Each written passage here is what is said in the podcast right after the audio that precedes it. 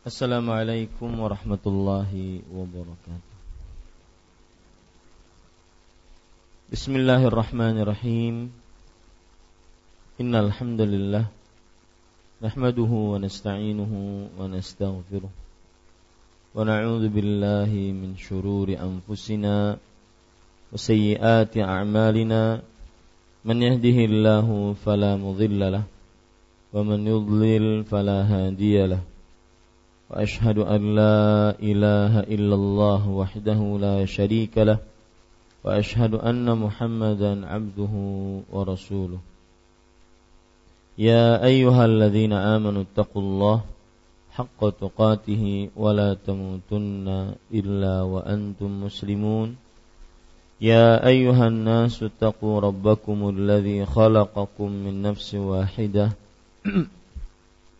وخلق منها زوجها وبث منهما رجالا كثيرا ونساء واتقوا الله الذي تساءلون به والأرحام إن الله كان عليكم رقيبا يا أيها الذين آمنوا اتقوا الله وقولوا قولا سديدا يصلح لكم أعمالكم ويغفر لكم ذنوبكم ومن يطع الله ورسوله فقد فاز فوزا عظيما أما بعد. فإن أصدق الحديث كتاب الله وأحسن الهدي هدي محمد صلى الله عليه وعلى آله وسلم وشر الأمور محدثاتها وكل محدثة بدعة وكل بدعة ضلالة وكل ضلالة في النار. Alhamdulillah kita bersyukur pada Allah Subhanahu wa taala pada pagi hari Rabu 5 Rabiul Awal 1437 Hijriah ini kita ditakdirkan oleh Allah untuk duduk bersama mengkaji ayat-ayat suci Al-Qur'an dan hadis-hadis Rasul sallallahu alaihi wasallam di dalam kitab Fiqhul Ad'iyati wal Adhkar fikih, berdoa dan zikir yang ditulis oleh Fadilatul Syekh Abdul Razak bin Abdul Muhsin Al-Abbad hafizahullah taala. Salawat dan salam semoga selalu Allah berikan kepada Nabi kita Muhammad sallallahu alaihi wa ala alihi wasallam pada keluarga beliau, para sahabat serta orang-orang yang mengikuti beliau sampai hari kiamat kelak dengan nama-nama Allah yang husna dan sifat-sifatnya yang ulia saya berdoa Allahumma a'inna ala zikrika wa syukrika wa husni ibadatik wahai Allah tolonglah kami untuk selalu berzikir kepadamu bersyukur atas nikmat-nikmatmu dan beribadah yang baik kepadamu. Amin ya rabbal alamin Bapak Ibu saudara-saudari yang dimuliakan oleh Allah, pada pertemuan sebelumnya kita sudah membahas bab yang ke-19 yaitu arkanu ibadatil qalbi lidzikri wa ghairiha minal ibadat. Arkanu ta'abbudil qalbiyah lidzikri wa ghairihi minal ibadat. Rukun-rukun peribadatan hati untuk zikir dan ibadah-ibadah lainnya.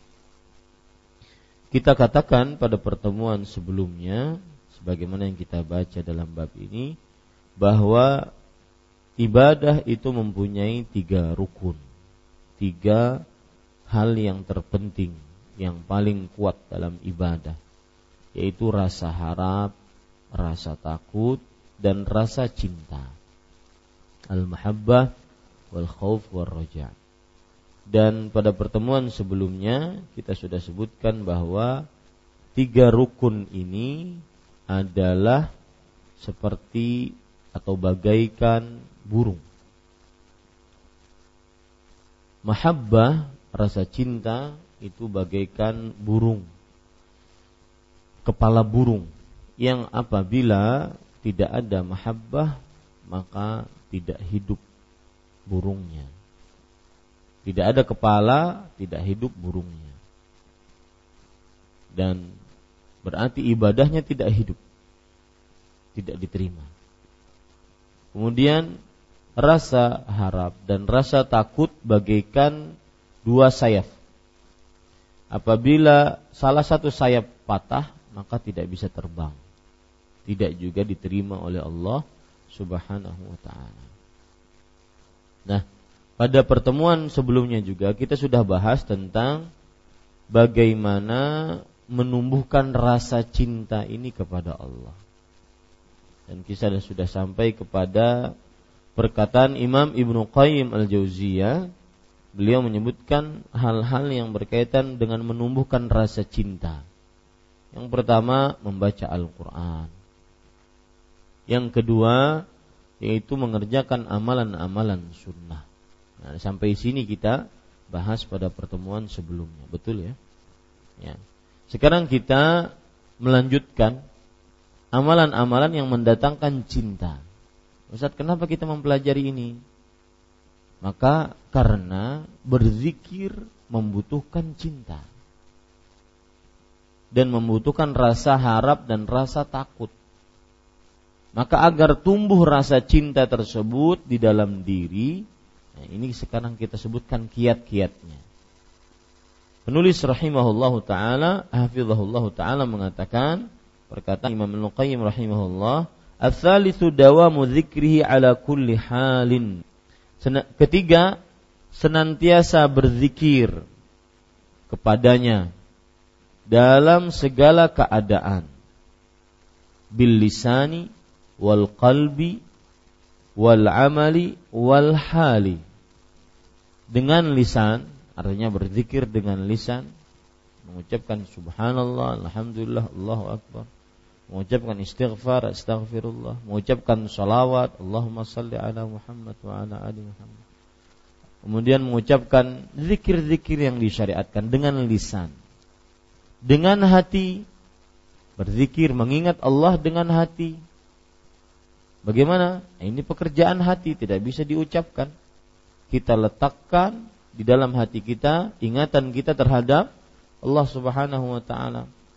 Dan dengan amal, oh berarti amal termasuk zikir, iya. Orang sholat itu zikir. Orang bersedekah zikir.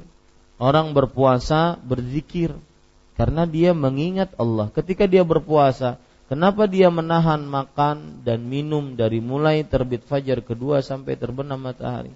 Karena dia mengingat Allah. Itu perintah Allah.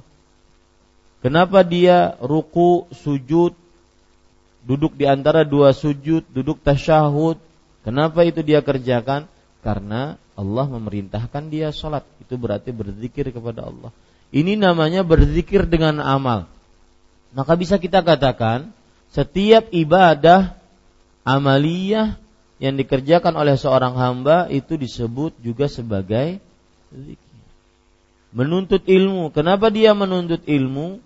karena dia ingin berzikir kepada Allah Subhanahu wa taala. Sekali lagi setiap amal eh, setiap ibadah amaliyah yang dikerjakan oleh seorang hamba itu berarti zikir kepada Allah Subhanahu wa taala. Bekerja jika dia ingat dia inginkan dari bekerja tersebut menafkahi istrinya. Ini berarti dia sedang berzikir karena dia sedang beramal ibadah dan segala macam amalan-amalan lainnya. Dan kondisi artinya berzikir dalam keadaan kondisi bagaimanapun, senang, sedih, banyak masalah, lapang masalah, tidak ada masalah ataupun masalah itu anu dalam bahasa India masalah itu makanan, kare. Ya. Dosa dosa, dosa itu dalam bahasa India itu roti Fatimah, roti canai. Itu dosa artinya. Dosa, dosa. Jadi kalau saya ceramah waktu dulu itu, kamu ngapain ceramah dosa, dosa itu makanan katanya. Jadi Bapak Ibu saudara-saudari dalam keadaan bagaimanapun kita berzikir kepada Allah Subhanahu wa taala. Kemudian penulis rahimahullahu taala mengatakan fatus fanusibuhu minal mahabbah ala qadri hadza. Bagian seseorang dari cinta sesuai dengan kadar ini. Sebanyak dia berzikir, sebanyak itu dia cinta kepada Allah. Dan itu tabiat manusia. Ada pepatah Arab mengatakan man man ahabba syai'an aktsara min dzikri. Siapa yang mencintai sesuatu, dia sering mengingat-ingat sesuatu tersebut. Seorang suami yang baru-baru menikah dengan istrinya, dia cinta banget dengan istrinya. Dia sering sebut-sebut istrinya di hadapan orang lain. Tentang keindahan tubuhnya, tentang sifatnya, tentang ibadahnya, tentang akhlak. Dia sering-sering sebut. Makanya termasuk tanda orang berzikir, tanda orang cinta kepada Allah adalah orang yang sering menyebut nama Allah Subhanahu wa taala. Baik. Imam Al-Qayyim rahimahullahu taala berkata sebagaimana dikutipkan oleh penulis Hafizahullah di sini, "Ar-rabi'u itharu mahabbihi ala mahabbika inda ghalabatil hawa. Sebelum yang keempat, apa dalil bahwa berzikir mendatangkan cinta Allah? Adakah dalil dari Al-Quran dan Sunnah Rasul Sallallahu Alaihi Wasallam bahwasanya berzikir memperbanyak zikir mendatangkan cinta Allah Subhanahu Wa Taala. Allah Subhanahu Wa Taala berfirman di dalam surah Al-Anfal awal-awal surah Al-Anfal Wa idza tuliyat ayat alaihim ayatuhu zadathum imanan wa ala rabbihim yatawakkalun. Jika dibacakan kepada mereka ayat-ayat Allah maka bertambah kepada mereka iman. Sebelum ayat ini Allah Subhanahu wa taala berfirman di dalam Al-Qur'an ada tentang wa idza dzukirallahu wajilat qulubuhum jika disebut nama Allah Subhanahu wa taala di hadapan mereka, maka mereka akan hatinya bergetar. Ya, hatinya bergetar sebagaimana disebutkan dalam surat Al-Anfal ayat 2. Innamal mu'minuna idza dzukirallah wajilat qulubuhum. Orang-orang yang beriman dialah mereka lah orang-orang yang apabila disebutkan nama Allah maka bergetar hatinya. Kenapa? Karena rasa takut cinta kepada Allah Subhanahu wa taala. Yang jelas berzikir sering-sering berzikir menumbuhkan rasa cinta. Kemudian Ar-rabi'u itharu mahabbihi ala mahabbika inda ghalabatil hawa. Keempat, mengutamakan kecintaannya daripada kecintaanmu saat hawa nafsu bergolak. Kalau kenapa disebutkan kata-kata saat hawa nafsu bergolak? Kalau seandainya seseorang tidak memiliki hawa nafsu, dia akan mudah mendahulukan rasa cinta kepada Allah dibandingkan hawa nafsunya. Tapi dia memiliki hawa nafsu. Ya, ini yang menjadikan sulit mendahulukan cinta Allah dibandingkan cinta kepada keinginannya. Karena dia punya punya apa?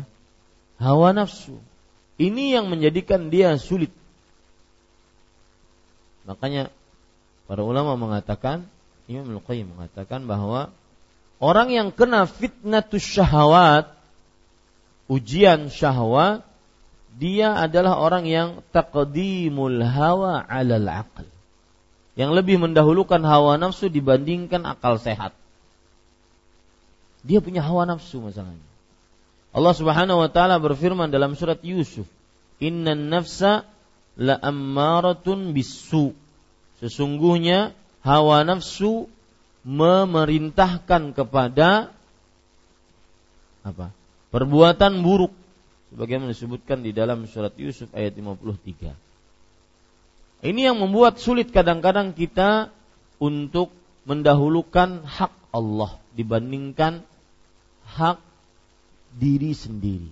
Lihat, Allah Subhanahu wa taala berfirman, "Qul in kana aba'ukum wa abna'ukum wa azwajukum wa ashiratukum wa amwalun iqtaraftumuha wa tijaratun takhshawna kasadaha wa masakin tardawnaha ahabba ilaikum minallahi wa rasulih wa jihadin fi sabilih fatarabbasu hatta ya'ti Allah bi amrih. Innallaha la yahdil qaumal fasiqin.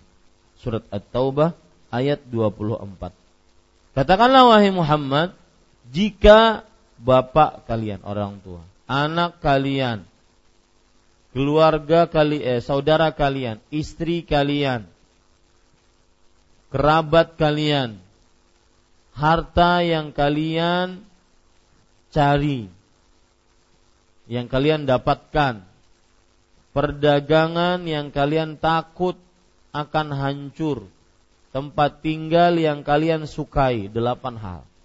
Katakanlah kalau delapan hal ini lebih kalian cintai dibandingkan Allah dan Rasulnya dan berjihad di jalan Allah Delapan hal ini lebih kalian cintai dibandingkan Allah dan Rasulnya dan berjihad di jalan Allah. Maka tunggulah sampai Allah mendatangkan siksanya. Az-Zamakhsyari seorang ulama tafsir yang ada beberapa penyimpangan akidah, tapi perkataan beliau dalam ayat ini bagus. La tura ayatun asyadda minha. Tidak pernah ada ayat yang lebih parah, lebih besar peringatan, lebih keras peringatannya dibandingkan ayat ini karena Allah mengancam. Ancaman dari sisi mana? Fatarabbasu kata Allah. Tunggulah. Orang yang lebih mendahulukan delapan tadi dibandingkan cinta kepada Allah dan Rasulnya, tunggulah sampai Allah mendatangkan siksanya. Tidak ada ayat yang lebih keras peringatannya dibandingkan ini. Nah, lihat di sini kan sulit mendahulukan cinta kepada Allah. Kenapa? Karena manusia suka kepada orang tua, apalagi anak, apalagi saudara, apalagi istri, apalagi kerabat, harta, pekerjaan, tempat tinggal. Delapan hal ini kadang-kadang lebih dia dahulukan dibandingkan cinta kepada Allah dan Rasulnya. Makanya ketika seseorang mendahulukan Allah dan Rasulnya, maka di situ terdapat kecintaan. Dan di balik kecintaan itu terdapat kelezatan. Ya, kita ingin harta. Ada kesempatan untuk mendapatkan harta banyak, tapi dengan cara yang halal. Kita tinggalkan demi Allah. Wah, di situ benar-benar cinta. Kita tinggalkan itu demi Allah. Dan Bapak Ibu saudara-saudari sekalian, semakin kita tinggalkan kesempatan maksiat padahal ada kesempatan tidak ada yang menghalangi mudah mengerjakan. Ada kesempatan tidak ada yang menghalangi mudah mengerjakan maksiat tersebut tapi kita tinggalkan hanya karena Allah, di situ terdapat rasa lezat. Itulah disebut dengan cinta. Di sinilah Rasul sallallahu alaihi wasallam bersabda, "Thalathun man kunna fihi wajada halawatal iman." Tiga perkara yang barang siapa di dalam dirinya ada tiga perkara ini, dia mendapatkan manisnya iman.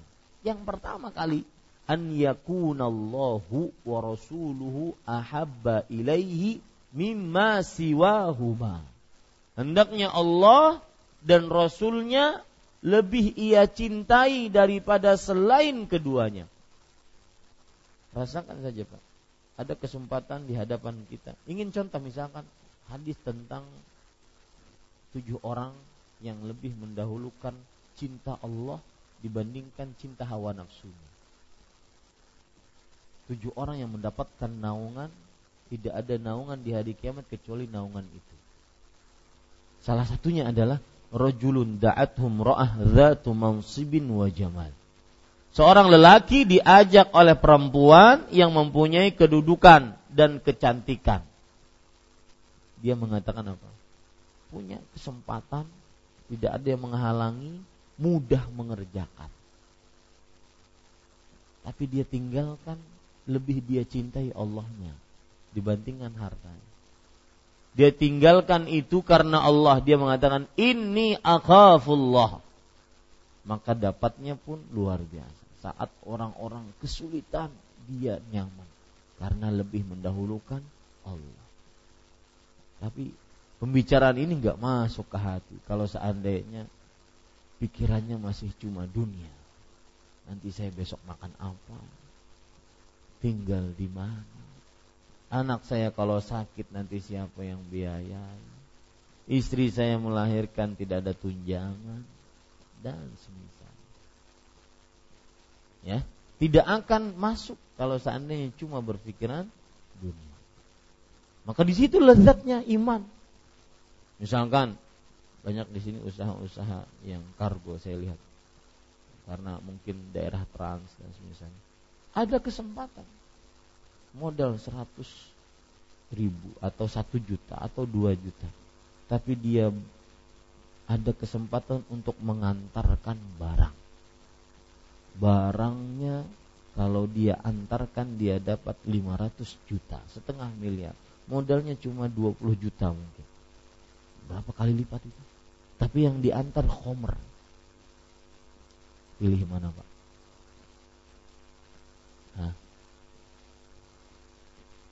apakah kita memilih hawa nafsu kita ataukah kita memilih Allah? Kalau saya pilih pak saya mengantar dapat 500 juta asalkan yang saya antar barang halal.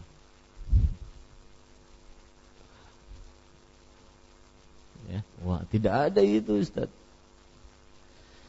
Yang jelas Bapak Ibu susah ini mendahulukan cinta kepada Allah dibandingkan cinta kepada hawa nafsu. Apalagi kita itu sudah ditabiatkan satu ayat yang sering dibaca oleh akhi Farhan. Wa tuhibbunal mala hubban Nah itu. Itu yang membuat sulit. Kalian mencintai harta dengan hubban, kecintaan jamma, Jamma itu apa? Yang sangat cinta. Dalam surat wa innahu li hubbil khairi la syadid. Surat apa itu? Sesungguhnya manusia terhadap kebaikan sangat cinta li hubbil khairi la syadid. Kebaikan yang dimaksud tafsirannya adalah apa? Harta. Apa? Surat apa itu? Al Al-Qari'ah. Mal Qari'ah wa ma adraka mal Qari'ah. Yauma yakunu an-nasu kal farashil mabthuth wa takunu al-jibalu kal ihnil manfus. Bukan. Al-adiyat wal adiyat wa ma al-adiyat wal adiyat dhabha wal muriyat qadha wal mughirat subha fa atharna bihi naqa bukan alhaakumut takathur hatta zurtumul maqabir kalla sawfa ta'lamun thumma kalla sawfa ta'lamun kalla law ta'lamuna ilmal yaqin lain juga Hah? Apa? Coba cari. Wa innahu li hubbil khairi lasyadid. Hah? Yang enggak tahu jangan jawab. Hah? Apa Mas Irsyad?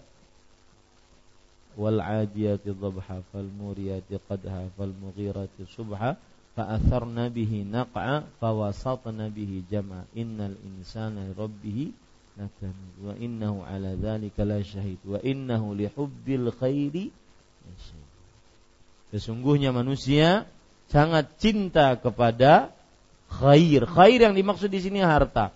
Nah, itu sifat-sifat yang membuat dia susah untuk mendahulukan cinta Allah dibandingkan harta. Ya. Nah, tetapi ketika dia ada hawa nafsu, ada tabiat ingin kaya, takut miskin, ingin sehat selalu, tapi lebih dia dahulukan cinta dia kepada Allah, di, situ ada lezatnya iman. Makanya lihat, ketika Rasulullah SAW ditanya ya Rasulullah, wahai Rasulullah, ayo sadaqati Allah sedekah apa yang paling besar pahalanya? Di riwayat Muslim. Beliau menjawab, "Anta saddaqa." Kamu bersedekah wa anta sahih dalam keadaan kamu sehat. Syahih Kalau sehat itu biasanya ingin makan, ingin minum, ingin ke mana-mana, ingin merasakan apa saja. Sehat. Ya. Wa anta syahih. Kalau sudah ingin, ingin, ingin semua biasanya bakhil. Bakhil. Takhshal faqra wa ta'mulul ghina. Takut miskin ingin kaya. Punya empat hal itu dalam diri hawa nafsu kita sehat, ada sifat bakhil, ingin kaya, takut miskin, tapi tetap bersedekah. Di situ ada lezatnya iman. Lebih mendahulukan cinta Allah dan Rasulnya dibandingkan cinta kepada hawa Dan perlu perhatian. Yang mendahulukan cinta kepada hawa nafsunya dibandingkan taat kepada Allah, niscaya dia akan disiksa dengan hawa nafsunya tersebut. Ingin tahu contohnya? Abu Lahab lebih mendahulukan cintanya kepada siapa? Istrinya. Di akhirat yang menyiksanya siapa? Istrinya. Nah ini bahaya. Orang yang nggak mau bayar zakat, nggak mau bayar zakat, di akhirat bagaimana siksanya? Yang menyiksanya si apa? Zakatnya, harta yang tidak dizakati, emas, peraknya, di dibakar di dalam neraka jahanam menjadi bukan lempengan emas lagi, lempengan api. Saya nggak tahu api bisa jadi lempeng itu bagaimana ceritanya. Itu ditempelkan di dahi, punggung, di lambung. Tempat-tempat yang apabila ditempelkan bahan panas sangat panas. Tidak sama dengan ditempelkan di pantat, di paha, di telapak kaki nggak sama. Ingin tahu rasanya? Coba aja setrika letakkan sini. Sini sini. Beda dengan di pantat atau di perut beda. Rasa sakitnya beda. Karena penyebutan al, di dalam Al-Quran tiga tempat tersebut dan disetujui di dalam hadis juga tiga tempat itu. Itu semuanya tidak sembarangan. Allah menyebutkan tiga tempat dalam bagian tubuh itu karena memang itu adalah siksa yang paling pedih. Sama ketika Abu Talib disiksa dengan siksa yang paling ringan di neraka. Bagaimana siksanya? Diletakkan batu api di perut telapak kakinya. Kata-kata akhmasu qadamai.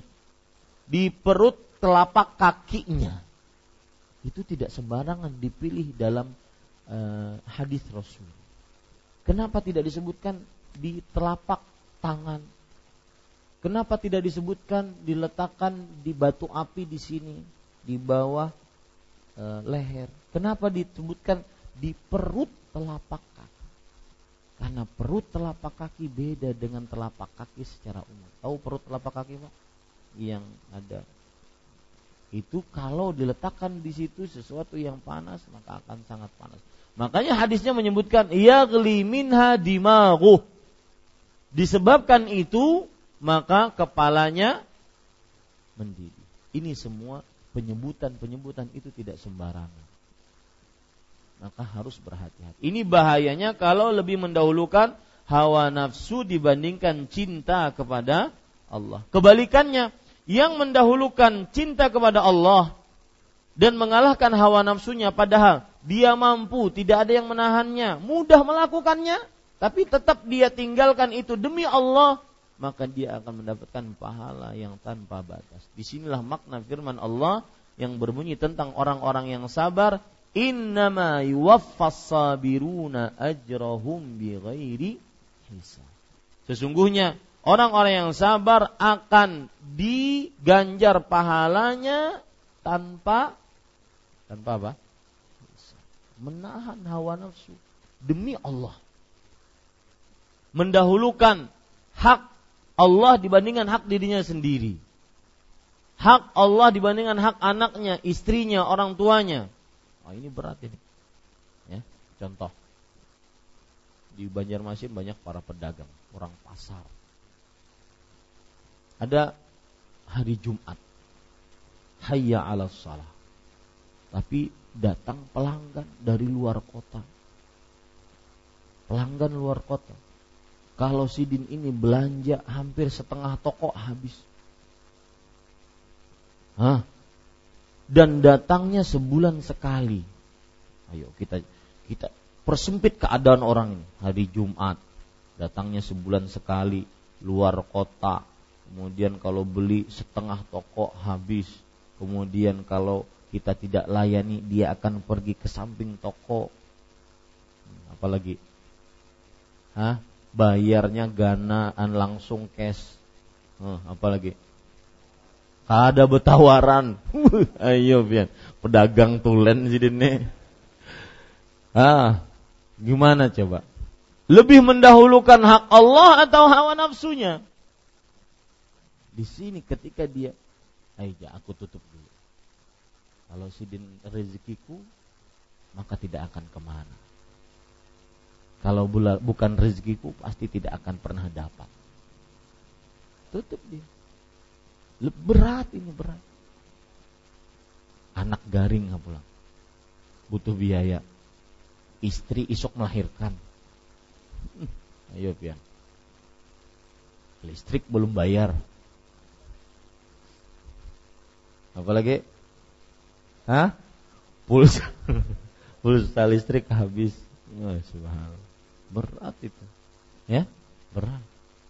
Akhirnya kadang-kadang jenggot tidak main. Iya.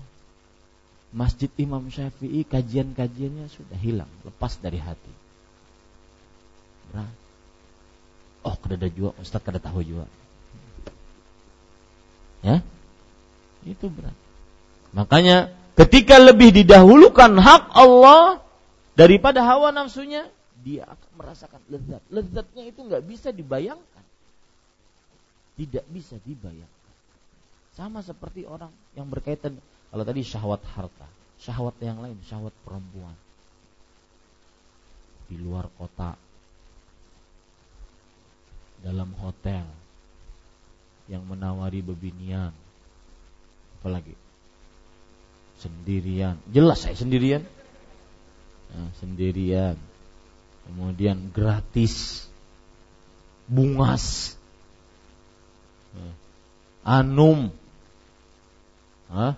apalagi terus diberi. Semua kesempatan maksiat ada di depan dia. Tapi dia pilih takut kepada Allah. Sebagaimana Nabi Yusuf. Yang ceritanya nanti kita akan kita akan dengar. Nabi Yusuf. Beliau mengatakan Ma'adzallah. Ketika Zulaikha mengatakan, "Hai talak, wahai Yusuf sini." Yang ngajak perempuannya. Nabi Yusuf tidak perlu sweet-sweet, nggak perlu. Ya, yang ngajak perempuannya. Hai talak, Sini wahai Yusuf. Saya sudah siap. Kemudian pintu ditutup dari luar. Tidak bisa dibuka kecuali dengan perintah dari Zulaikha. Zulaikha wanita Mesir, penguasa Mesir cantik. Kalau tidak percaya, pergi ke Mesir. Iya benar. Ini cerita disebutkan tentang Imam Ash-Syafi'i. Beliau mengakui kecantikan wanita Mesir. Beliau kan salah satu tempat rihlah belajar itu ke Mesir. Jadi dari Mekah ke Mesir, ke Irak, ke Madinah, baru kembali lagi ke Mekah. Dan kalau tidak salah meninggalnya di Mesir.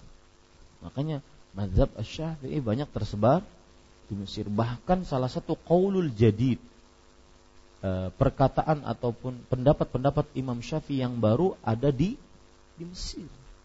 Karena beliau lama di situ. Nah, Bapak Ibu saudara-saudari yang dimuliakan oleh Allah, dalam keadaan terpojokkan dengan berbagai macam kemudahan syahwat, tapi Nabi Yusuf bisa bisa mengatakan, Ma'adallah, aku berlindung kepada Allah. Pada saat itu lezatnya iman. Tidak bisa dibayar dengan miliaran triliunan lebih mendahulukan hak Allah dibandingkan hawa nafsunya. Ini Bapak Ibu, saudara-saudari yang dimuliakan oleh Allah Subhanahu wa taala. Dan masih banyak contoh-contoh yang lain dalam ayat Al-Qur'an dan hadis hadis Rasul hak Allah versus hawa nafsuku. Ini mungkin jadi judul kajian saya nanti. Hak Allah versus hawa nafsuku. Bapak Ibu saudara-saudari yang kelima. Penulis Habibullah taala menukilkan perkataan Imam Al-Qayyim rahimahullah Al-khamisu mutala'atul qalbi li asma'ihi wa sifatihi wa musyahadatiha wa taqallubihi fi riyadhi al-ma'rifah wa. Sebelum yang kelima saya ingin memberikan contoh yang contoh misalnya. Seorang berjuang untuk agama Allah hujan-hujanan, panas-panasan. Dia tidak ingin cari kecuali agama ridho Allah karena dia ingin nolong agama Allah. Misalkan saya beri contoh panitia kajian. Hujan-hujanan, ngapain nih saya? Sering kan kalau kita hujan-hujan, ngapain? Kemarin saya dari sama Bahtiar dari Martapura melihat orang bawa sepeda di atas dia pakai sepeda motor di belakang pakai sepeda, di atasnya bawa sepeda. Saya bilang ke ya Mas, itu untuk dunia tuh. Yang mungkin sejam dia bawa itu, itu untuk dunia. Kata Mas Bahtiar, mungkin lagi sayang istri Ustaz. Itu untuk istrinya kali. Jadi kadang-kadang kita hujan-hujanan panas-panas kita bertanya, ini untuk apa sih? Malam-malam. Misalkan yang panitia dari yayasan panitia daurah tetap panitia kajian kemudian yayasan malam-malam sampai jam 12 nggak dibayar nggak diapa. Ngapain saya? Tidak ada apa-apa kecuali hanya ingin ber, ber menolong agama Allah dan itu sebenarnya kewajiban kita bukan karena Allah butuh pertolongan kita yang berharap pahala dari Allah ngapain gitu nolong agama Allah. Hujan-hujanan. Tidak ada tujuan lain kecuali hanya ingin beramal. Maka Bapak Ibu pada saat itu nilai indah sekali. Tidak bisa dibayar dengan triliunan. Adalah kan cerita menarik tentang Syekh Muhammad Ibn Salih al Diceritakan oleh Syekh kalau tidak salah namanya Sadlan. Beliau ini seorang tua, syekh juga yang sudah tua, beliau mengatakan ketika syekh ini ngajar di Masjidil Haram dan orang-orang tahu syekh ini ngajar dalam keadaan sakit, tapi orang tidak tahu hakikatnya gimana lagi ngajar. Jadi di Masjidil Haram itu kan ada mik-mik pak, terdengar cuma suaranya, orangnya nggak kelihatan, orangnya di dalam kamar. Ternyata syekh ini datang ke dalam kamar. Apa yang terjadi?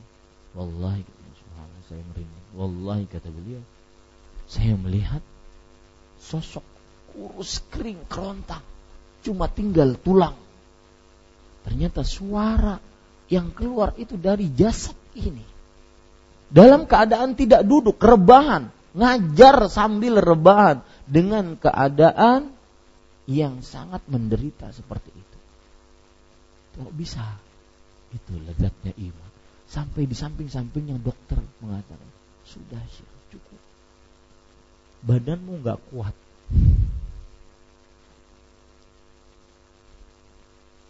Kadang kelezatan iman kepada Allah bisa mengalahkan hawa nafsu dan itu kadang membuat sebuah prestasi yang tidak bisa ditara dengan tidak bisa dibeli nggak bisa dibeli dengan harta Itu kelezatan iman. Maka Bapak Ibu saudara-saudari, inna fid dunya jannatan man lam yadkhulha lam yadkhul jannatal akhirah. Di dunia terdapat surga indah. Lezat manis.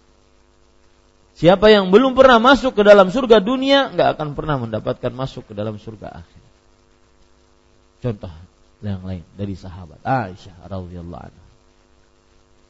Aisyah beliau puasa.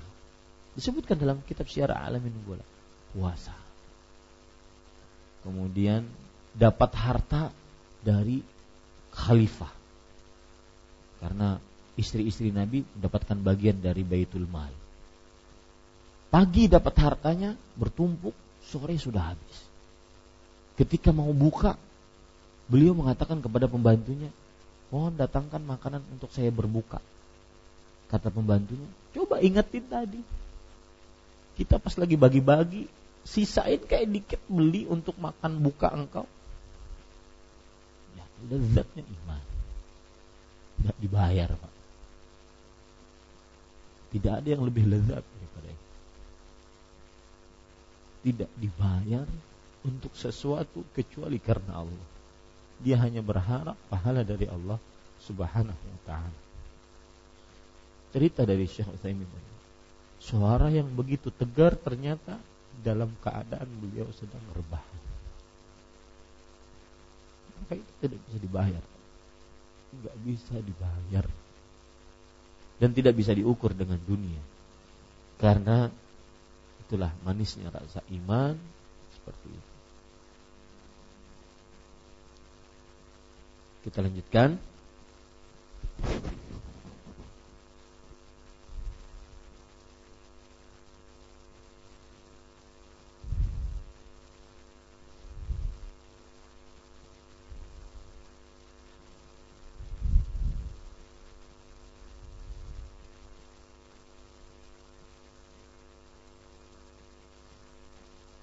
Kadang saya melihat beberapa orang di luar kota dan juga di sini. Orang tersebut dia mampu meluangkan waktunya untuk beramal. Agar terciptanya mungkin kajian agar terciptanya mungkin uh, tersebarnya agama Allah. Padahal dia punya keluarga dia juga punya anak, punya istri yang perlu diberikan nafkah, waktu untuk bermain. Tapi kadang-kadang dia panas, hujan, dia tantang itu semua hanya karena Allah Subhanahu wa taala. Banyak di luar yang sana banyak panitia panitia kajian tidak ada mendapatkan spesial kecuali hanya karena Allah. Bahkan saya pernah dapati di sebuah daerah di Jambi kalau nggak salah. Hari saya datang kajian sore, pagi ada panitia yang jatuh ketika meletakkan baleho tangannya patah.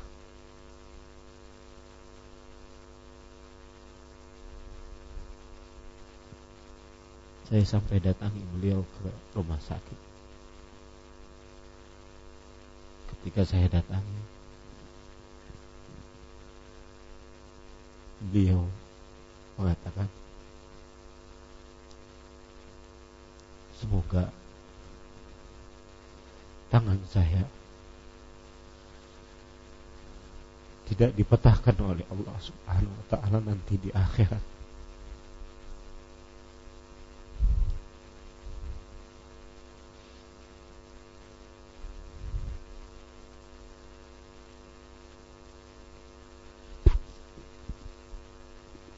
Mohon mohon segala sesuatunya tidak diukur dengan harta.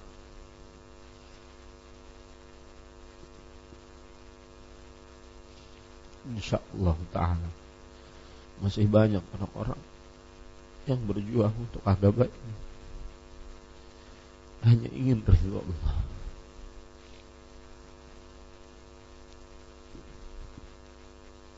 Masih banyak